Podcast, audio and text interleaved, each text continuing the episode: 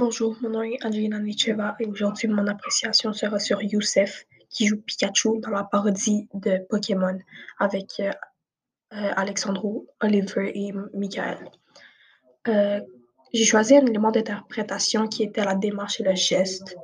Dans le fond, ce que j'ai remarqué, c'est que même si Youssef n'avait pas de voix, ben, son personnage n'avait pas de voix, on pouvait clairement comprendre que c'était Pikachu.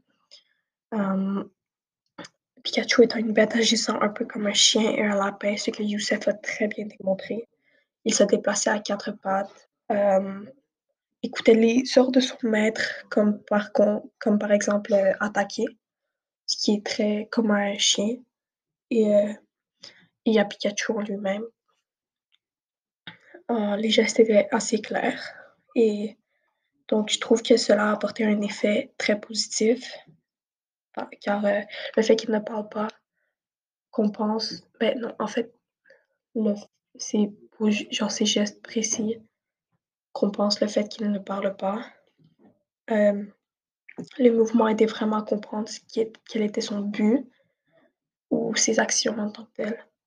Hum, aussi, parfois le public est bien plus intéressé par des mouvements que des simples que de simples paroles. Alors je trouve que cela a affecté très positivement le public.